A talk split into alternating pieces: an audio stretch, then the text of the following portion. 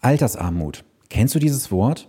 Dieses Wort geht seit vielen Jahren durch die Medien. Es wird in der Versicherungs- und Bankenwirtschaft genutzt, um Menschen Produkte zu verkaufen, ihnen glaubhaft zu machen, mit diesem Produkt kannst du dein Problem lösen. Doch ist das tatsächlich so? Und wie steht es um das Thema Altersarmut? Darum soll es heute gehen, das Ganze nach dem Intro. Herzlich willkommen zu Vermögensaufbau abseits der Masse. Hier bekommst du Tipps und Tricks zu den Bereichen Geld, Kapital und Wohlstand. Denn jeder falsch investierte Euro ist ein verlorener Euro. Viel Spaß dabei!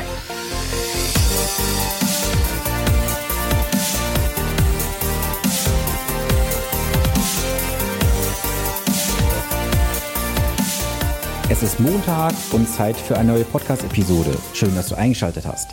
Mein Name ist Sven Stopka und ich unterstütze jeden Tag Menschen dabei, bessere und solidere Entscheidungen bei ihren Finanzen und Investments zu treffen. Dabei geht es um die Bereiche Vermögensaufbau, Vermögenssicherung und Vermögensstrukturierung. Das alles ohne Provisionsinteresse, denn ich arbeite als echter Honorarberater. Bevor wir das heutige Thema einsteigen, möchte ich mich für das zahlreiche Feedback bei dir bedanken. Vielleicht hast du mir auch persönlich geantwortet auf die letzte Episode. Da ging es ja um das Thema Bezahlverhalten. Und sehr viele haben mir geantwortet zu ihrem Bezahlverhalten und konnten mir tatsächlich bestätigen, dass seitdem sie mit Karte bezahlen, das Ausgabenverhalten deutlich höher ist als vorher und dass sie jetzt versuchen werden, mehr und mehr mit Bargeld zu bezahlen. Das ist natürlich ein sehr freudiges Ereignis, weil jeder Euro, den du jetzt nicht mehr sinnlos ausgibst oder unnütz ausgibst, kannst du für dich verwenden zum Vermögensaufbau. Und das freut mich natürlich besonders. Und ich möchte dir auch gerne eine Audiospur einspielen als Feedback, die ich bekommen habe. Die spiele ich dir jetzt ein. Hallo Sven, ähm, dein Podcast letzte Woche habe ich äh, gehört und kann die Erfahrung nur teilen, dass ich auch die Erfahrung gemacht habe, als ich mir ein Budget an Bargeld zur Verfügung gestellt habe, äh, deutlich weniger ausgegeben habe als ähm, wenn ich die ganze Zeit mit Apple Pay oder Kreditkarte oder EC-Karte zahle. Das heißt, dieser Selbstversuch ist wirklich sehr interessant und ich habe dann noch einen draufgesetzt und habe auch die Ausgaben tatsächlich klassifiziert und auch erfasst, um mir einen Überblick zu verschaffen, für was genau ich wie viel ähm, Geld ausgebe. Daher äh, sehr guter Tipp und äh, Nachahmen, ja, sehr empfehlenswert. In diesem Sinne, Servus, ciao, tschüss. Ja, vielen Dank natürlich auch für dein Audio-Feedback. Derjenige wird sich sicherlich erkennen, der mir das Ganze geschickt hatte. Vielen Dank dafür und lass uns dann auch gerne jetzt in das heutige Thema einsteigen. Das Thema Altersarmut. Es geht seit Jahren durch die Gazetten, durch alle Medien und die ganze Versicherungs- und Bankenlandschaft macht sich dieses Thema zu eigen und verkauft jeden Tag und jede Woche Produkte an Bürger, die glauben, mit einem Produkt ihre Altersarmut lösen zu können. Doch ist das tatsächlich so? Das schauen wir uns gleich mal im Detail an. Doch lass uns heute mal erstmal anfangen. Warum haben so viele Menschen Angst vor der Altersarmut? Man sieht es heute schon auch ab und zu mal in den Medien, in diversen Berichten, dass heute Rentner Flaschen sammeln müssen, um überleben zu können. Jetzt gibt es natürlich von der Politik auch gewisse Bestrebungen mit einer Grundrente. Es gibt da Bestrebungen mit einer entsprechenden Förderung in Form von Riester und ähnlichem. Doch kann das alles helfen? Wenn wir uns das Ganze mal im Detail anschauen. Die deutsche Rentenversicherung wird heute schon mit Milliarden jedes Jahr subventioniert, damit die Rentenzahlungen überhaupt erfolgen können. Das heißt, wir wissen heute schon, dass die Einnahmen nicht ausreichen, um die Ausgaben zu decken. Das würde man im unternehmerischen Sinne einfach eine Insolvenz nennen. Aber man lässt ja auch eine Rentenversicherung nicht pleite gehen, also wird das Ganze über Steuergelder subventioniert. So, wer zahlt denn in die Rentenversicherung aktuell ein? Das sind alle Angestellten und die haben aktuell ein Durchschnittseinkommen von 36.267 Euro. Das ist das Durchschnittseinkommen. Jetzt kannst du dir sicherlich mal die Frage stellen, wer verdient denn tatsächlich brutto im Durchschnitt 36.267 Euro im Jahr?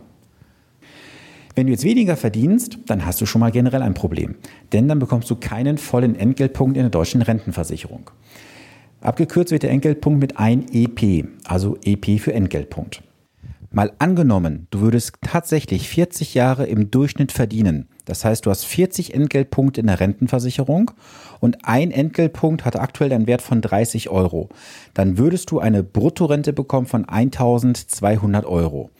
Das ist nicht die Welt. Denn wenn du überlegst, davon gehen auch unter Steuern, Krankenversicherung und Pflegeversicherung. Und du hast damit im Durchschnitt verdient. Jetzt kannst du dir gerne mal ausrechnen, was du bekommen würdest, wenn du nicht die 36.000 Euro im Jahr verdienst, sondern darunter, sprich die Hälfte vielleicht oder vielleicht zwei Drittel.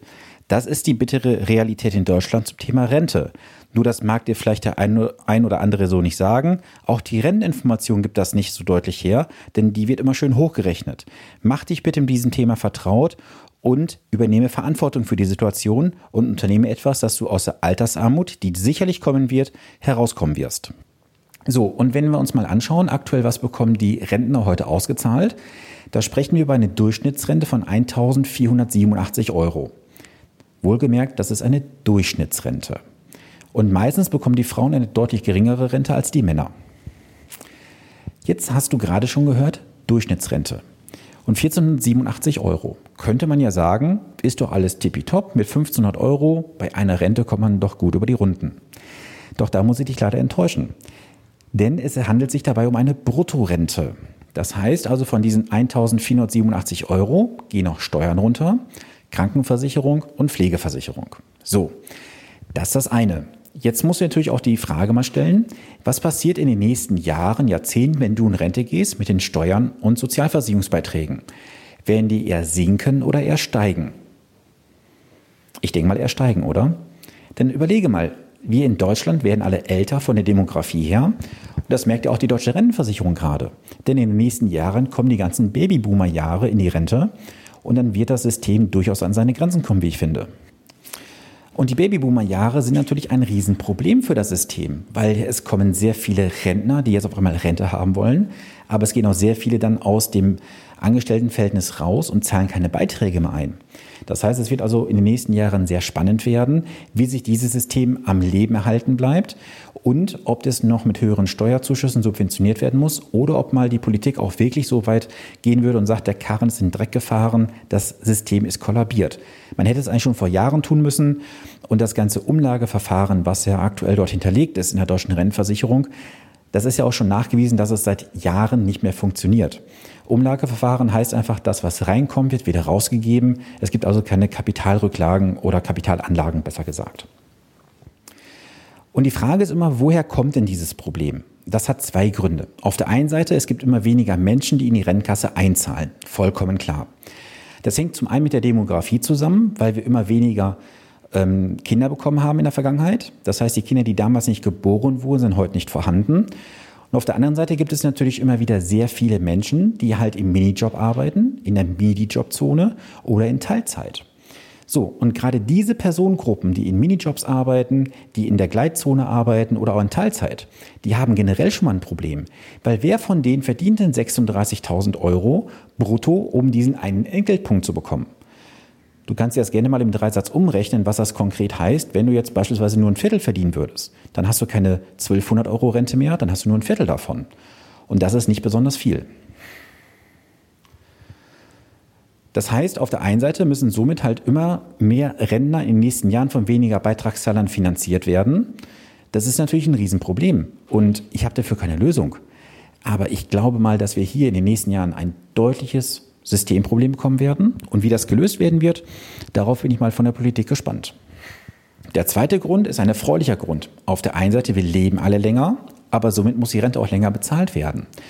Und das ist ein Problem für das Rentensystem, denn es war seinerzeit bei der Einführung nicht darauf ausgelegt, dass Menschen teilweise 15, 20, 25 oder sogar 30 Jahre die Rente beziehen. Das heißt, hier hätte man schon im Vorfeld mal nachjustieren müssen an gewissen Stellen, um das System für die Zukunft auch tragfähig zu machen. Das ist aber komplett versäumt worden.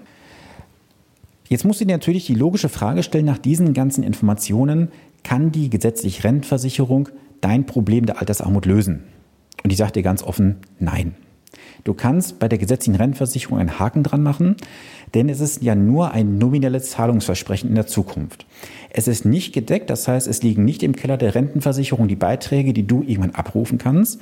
Es ist nur ein Versprechen auf dem Papier. Natürlich hat auch die Rentenkasse in den letzten Jahrzehnten alle Krisen überstanden. Das will ich nicht widerlegen. Doch wird das in Zukunft noch so tragfähig sein? Ich glaube eher nicht. Wer sich heute immer noch auf die deutsche Rentenversicherung verlässt und die ganzen Dinge, die von den Anbietern so angeboten werden, wie Riester-Rente und so weiter, ist nach meinem Dafürhalten verlassen. Denn machen wir uns nichts vor. Alle Renten, die in Zukunft bezahlt werden, ob jetzt deutsche Rentenversicherung, ob Riester-Rente, Betriebsrente, werden zu 100 Prozent nachgelagert besteuert. So, und jetzt muss ich natürlich bei der Steuer auch die Frage stellen, was bleibt am Ende des Tages netto für dich übrig und wird die Steuerlast eher steigen oder eher sinken? Es gibt ja dieses Ammärchen im Versicherungsbereich, der häufig erzählt wird, ja, als Rentner ist ein Steuersatz deutlich geringer. Das ist vielleicht soweit richtig auf dem Stand heute. Doch nehmen wir uns mal die Demografie vor. Wenn irgendwann wenig Arbeitnehmer da sind oder weniger Arbeitnehmer, aber viel mehr Rentner, wo kann der Staat denn dann noch die Steuern holen? Bei den Arbeitnehmern, die eh schon sehr viel bezahlen? Oder holen wir einfach mal die Rentner vielleicht stärker zur Kasse durch gewisse Reformen in der Steuerpolitik? Ich weiß es nicht, aber die Vermutung liegt natürlich sehr nah, oder findest du nicht?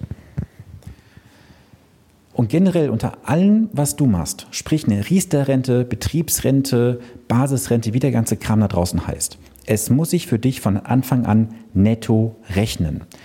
Und das musst du bitte immer berücksichtigen und beherzigen. Oft wird in diesen ganzen Vergleichsprogrammen ausgewiesen, ja, dann kriegst du eine Rente von 500 Euro.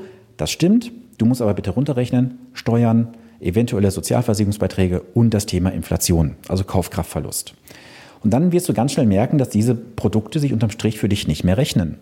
Und zumal ja auch im Bereich von Riester und von der betrieblichen Altersvorsorge es ja so ist, dass diese Beitragserhaltungsgarantie oder diese Garantien allgemein sehr teuer sind und dich unterm Strich viele Zehntausende von Euro kosten oder entsprechende Renditen. Jetzt hast du ja sehr viel gehört, was nicht mehr funktioniert. Und jetzt möchte ich dir ein paar Möglichkeiten mit an die Hand geben, wie du dafür sorgen kannst, dass du aus der Altersarmut entfliehen kannst. Lass uns mal zu Beginn in einen Bereich einsteigen, wo ich jetzt keine Rechtsberatung und keine Steuerberatung machen möchte. Jedoch möchte ich dich anteasern, dass du dich mit diesem Thema mal bitte detailliert auseinandersetzt. Und zwar mit dem Thema Steueroptimierung. Denn jeder Euro an Steuern, den du bezahlst, kannst du vielleicht auch sparen. Es gibt im Steuergesetz so viele tolle Möglichkeiten, wie du Steuern ganz legal sparen kannst, ohne dass du Probleme mit dem Finanzamt bekommst. Doch gerade viele Selbstständige und Freiberufler nutzen diese Möglichkeiten leider nicht. Und jeder Euro, der ins Finanzamt geht, der ist für dich unwiederbringlich verloren. Und ich möchte dazu auch mal ein Beispiel nennen, was ich jetzt vor einigen Monaten hatte. Da hatte ich mit jemandem gesprochen, er war selbstständig, hat einen sehr guten Umsatz gehabt, einen sehr guten Gewinn. Und da habe ich ihn gefragt, warum machst du denn das so und so? Und dann sagt er, ja, das ist ja normal, oder? Habe ich ihm gesagt, ja, das ist normal, aber du könntest ja auch mal so oder so verfahren. Habe das Thema nur angeteasert, habe gesagt, lass uns mal ein Gespräch mit einem Steuerberater führen. Gesagt, getan. Ein paar Wochen später waren wir dann gemeinsam beim Steuerberater am Tisch habe ihm dann meine Sichtweise erklärt und der Steuerberater sagte, ja, das hört sich gut an, das habe ich so bisher noch nie berücksichtigt. Das ist natürlich für einen Steuerberater eine sehr interessante Aussage. Und dieser Partner spart jetzt jedes Jahr einen fünfstelligen Betrag an Steuern ganz legal durch eine Optimierung. Und das kannst du auch tun.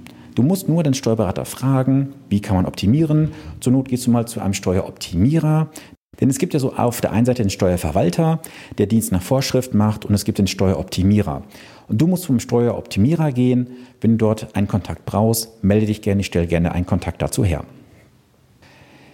Dann die nächste Möglichkeit, du kannst natürlich versuchen, ein höheres Einkommen zu erzielen oder ein zusätzliches Einkommen. Wenn du angestellt bist, könntest du deinen Arbeitgeber fragen nach einem höheren Einkommen. Das Problem ist nur, dass natürlich beim Einkommen wieder sehr viel weggeht an äh, Sozialabgaben und Steuern. Und wenn du ein zusätzliches Einkommen aufbauen möchtest, könntest du dir vielleicht mal überlegen, ein Kleingewerbe anzumelden. Ein Kleingewerbe anzumelden ist ganz einfach. Du gehst zur Stadt oder Gemeinde, meldest ein Kleinstgewerbe an und kannst dann halt, ich meine aktuell bis zu 22.000 Euro im Jahr einfach dazu verdienen, ohne dass du halt auch das Thema Umsatzsteuer abführen musst. Die Umsatzsteuerabführung hat natürlich auch gewisse Vorteile. Da frage bitte einen Steuerberater zu, wie das für dich konkret aktuell optimiert aussehen könnte. Ja, dann ganz wichtig, aktuell sind ja viele Deutsche noch so in der Schockstarre und verharren ja auf ihren Sparbüchern, Bausparverträgen und Lebens- und Rentenversicherungen. Und da kommt jetzt der allereinfachste Tipp, fange einfach an zu investieren und nicht zu sparen. Denn sparen, das können die Deutschen wirklich sehr, sehr gut. Investieren können wir eher semi-professionell. Du musst einfach aus diesen alten Gewohnheitsprodukten rauskommen, sagen, ich bin bereit, mal neue Wege zu gehen, vielleicht auch mal ein kleines Risiko einzugehen, das auch immer jeder für sich selber bestimmen mag. Aber komm bitte aus dieser Haltung heraus, dass du sagst, das wird schon alles gut gehen. Und glaube mir eins, das Sparbuch, dein Konto, dein Tagesgeld und beispielsweise auch der Bausparvertrag, das sind keine Produkte, wo du Geld investierst, das ist ein Produkt, wo du dein Geld lagerst und vernichtest. Du musst investieren, zum Beispiel in Aktienfonds, du musst investieren in unternehmerische Beteiligungen und einiges mehr, um dein Vermögen sinnvoll zu investieren. Streue es breit und dann hast du auf lange Zeit auch einen guten Ertrag und du weißt, jeder Prozent Rendite macht sich am Ende für dich bezahlt. Und ein ganz wichtiger Punkt, du musst dich auch mit deinen Zahlen beschäftigen und in die Handlung kommen. Und ich kann dir auch gerne ein Beispiel nennen von vor einigen Tagen. Da habe ich eine Dame beraten, Anfang 50, hatte bereits einige Sachen gemacht über Versicherungslösungen, hatte auch ein bisschen Geld angespart auf dem Konto und hatte auch dann entsprechende, ja, ich sag mal, Ziele für ihre Rente, die sie haben wollte. Ich habe das Ganze dann auch ausgearbeitet. Wir haben da auch einige Stunden zusammen gesessen und siehe da, mit dem, was sie monatlich an Budget zur Verfügung hatte, hat sie ihr Ziel zu 98 Prozent erreicht. Und dazu musste sie nicht mal zusätzlich etwas aufwenden. Sie musste nur das, was sie bisher gemacht hat, umschichten, andere Möglichkeiten. Das heißt, sie hat effektiv keine Mehrbelastung, kann aber ihr Problem heute mit den Lösungen komplett, ja, ich sag mal, schließen, zu 98 Prozent, wie gesagt, und nicht wie vorher zu 70 Prozent. Und 28 Prozent mehr Ergebnis, das kann sie ja durchaus sehen lassen. Und wenn du jetzt sagst, super, aber ich weiß nicht, was ich tun soll, mit was kann ich in der Rente rechnen, was steckt da genau hinter, gar kein Problem. Es gibt in den nächsten Wochen, und zwar in der zweiten Septemberwoche, einen neuen Vortrag von mir. Den werde ich online halten. Und da werde ich auch auf dieses Thema nochmal dezidiert eingehen, dir Lösungsmöglichkeiten aufzeigen und du bekommst auch Dinge erzählt, die du vielleicht so bisher noch nicht gehört hast. Wenn du daran teilnehmen möchtest, dann schreib mich gerne an über Social Media, sprich Instagram oder Facebook oder schreib mir einfach eine E-Mail. Alles weitere ist verlinkt in den Show Notes. Wenn du jetzt sagst, Sven, ein Vortrag ist nicht das richtige Format für mich, ich möchte lieber im 1 zu 1 mit dir arbeiten, auch das ist kein Problem, dann geh doch einfach mal auf www.finanzpodcast.de slash Termin, buche dir ein honorarfreies Erstgespräch mit mir und wir werden dann mal schauen, inwieweit ich dich unterstützen kann, was du aktuell für Herausforderungen hast und du wirst auch von mir direkt im ersten Gespräch konkrete Hinweise geben, was du an deiner Situation verändern kannst. Also nutze die Möglichkeit gerne, Geh auf www.finanzpodcast.de slash Termin und buche dir dein honorarfreies Erstgespräch. Ich freue mich auf deine Terminbuchung. So, das soll es für heute gewesen sein. Wenn du jetzt Fragen hast zu dieser heutigen Episode, du hast Fragen zur Umsetzung, du hast vielleicht sogar Fragen oder wünschst dir eine Podcast-Episode zu einem bestimmten Thema, dann kontaktiere mich gerne per Social Media, sprich per Instagram oder Facebook. Du kannst mich auch gerne per E-Mail kontaktieren oder ruf mich einfach an. Schick mir auch gerne vielleicht eine WhatsApp-Nachricht. Meine Handynummer schreibe ich dir in die Show Notes rein.